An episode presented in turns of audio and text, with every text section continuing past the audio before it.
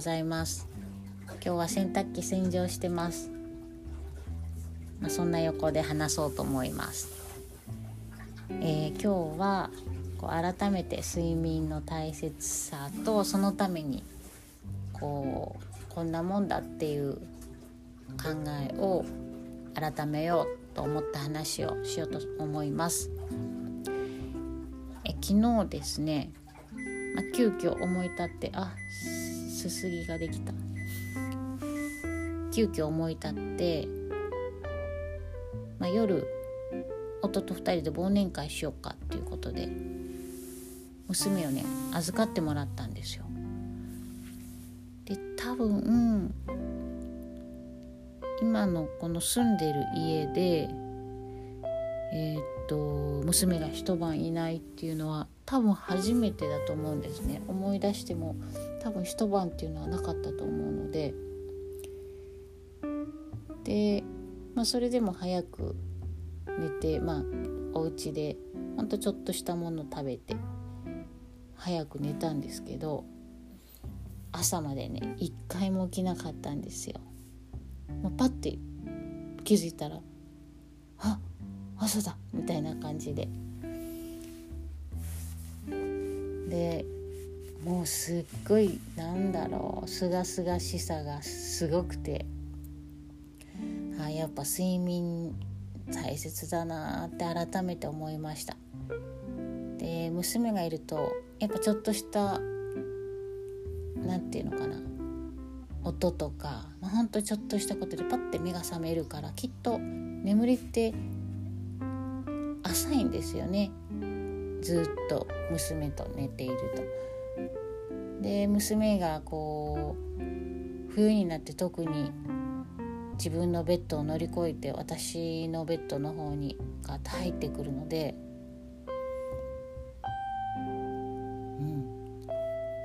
全然寝れてなかったんだなっていうのを昨日久しぶりにちゃんと寝たことで気づきました。でやっぱりもう頭のクリアさが違うし体の軽さも違うしこれはちょっと考えなきゃいけないなっていう感じです。で何をじゃあ何をしようかなって考えてるんですけどまあ1ヶ月に1回ぐらいはこうやってちゃんと寝れる日を作ろうかなっていう感じだから預かってもらおうかなっていう感じです多分娘もねそろそろそうやってお泊まりしに行くのも楽しんでる感じではあるのでなんかパジャマ選んだりとかして、うん、なのでいいかなと思って。で例えば例えばですけど同じぐらいの年の子たちを持ってる友達友人たちが結構いるのでこうゆったりのペースでこう月に1回こう預かって泊まらせてあげるその友達の子供たちをお泊まり会みたいなのをするとかをこうじゅんぐりじゅんぐり回していくっていうのもバトンしていくっていうのもいいなと思いました。そしたら例えば自分が預かるのは1回だけどそのネットワークが多かったらまああんまり子供が多すぎたら大変か。例えば4人とかだとしたらそれをうんまあ月1回ずつ回したら結構早いから2ヶ月にわたってだからか2週間に1回それをこうバトンしていったら月に2回ちゃんと寝れるんですよね。で子供たちも楽しいしなんかそういうのできないかなってふわっと思いました。こうこの間も友人と同じ、ね、年頃の子供を持っている友人と話していてやっぱり眠りが浅いっていうのは、ね、みんな言うことででもそういうもんだとかこう子供がバーって自分たちのベッドに来た時に自分は寝にくくなるけどまあかわいそうだし、まあ、もちろん可愛いしっていうところで。自分の眠りを削って受け入れるわけじゃないですかいやでもそれももちろん愛だけどまたその子供のベッドの方にグググググって押して突き返して自分がもう質の高い睡眠で寝るっていうのもめっちゃ大事ですよね絶対に。あ噛みしめたもうすっごい寝れた結構私よく寝れる方なのであの入眠も早いし一気に深くまで寝れると思うんですよ。で睡眠ってこう最初入眠して一気にこうドーンと深く入るんですね。でそれが一番深い眠りでそこからこうだんだんだんだん起きる準備でだんだんだんだんこうノンレム睡眠レム睡眠のこうグラフの上げ下げが優しくなっていくんですよ。最初ドーンって落ちて深く落ちるんですけど。だから多分そこがきっと担保されてたので、まあ、その後何回かこう起きたりとかしてもなんとなくまあまあ保ってた保っててたと思うんですけどやっぱりこれが続いていくの絶対良くないですよね。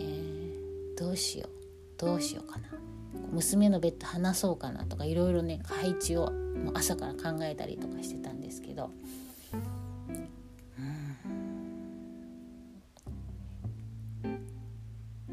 だからベなんかねベッドのマットレスもよくしようかなもっとよくしようかなとか 一気にいろんなことを考え始めている。いやパジャマもっといいの買おうとか枕だなとか。うん。なんかこう眠りにこだわめっちゃこだわってそこにお金をかける人の気持ちすんごいわかります。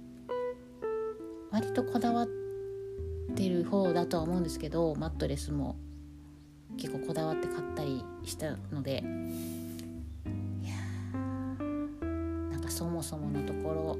だな。一番なんか愛する子供との関わりの中での、まあ、きっとこういう、まあ、睡眠に限らずこれ、ね、いろんなことがありますけど子供がいると。でもそこのバランスみたいなところの大きな一つかなと思いました。いやでも来年は。というかもう今日明日で今年終わりですけど早速やっていきたいと思います。みんなどうしてるんだろう。これお聞きくださってる方とかなんかこういい方法があればまたよかったらなんかメッセージとかもらえると嬉しいです。なんかみんなでねなんか知恵を出し合ってよくしていけたらいいですよね。ラジオですけどリアルなつながりもなんだろう嬉しいなと思います。はい。ではでは今日は朝からなんかもうだからすごく嬉しくてテンション高いんですが、えー、12月30日今日はちょっと大掃除の残りあと床を拭いたりっていうのを最後してちょっとゴミを捨てに行って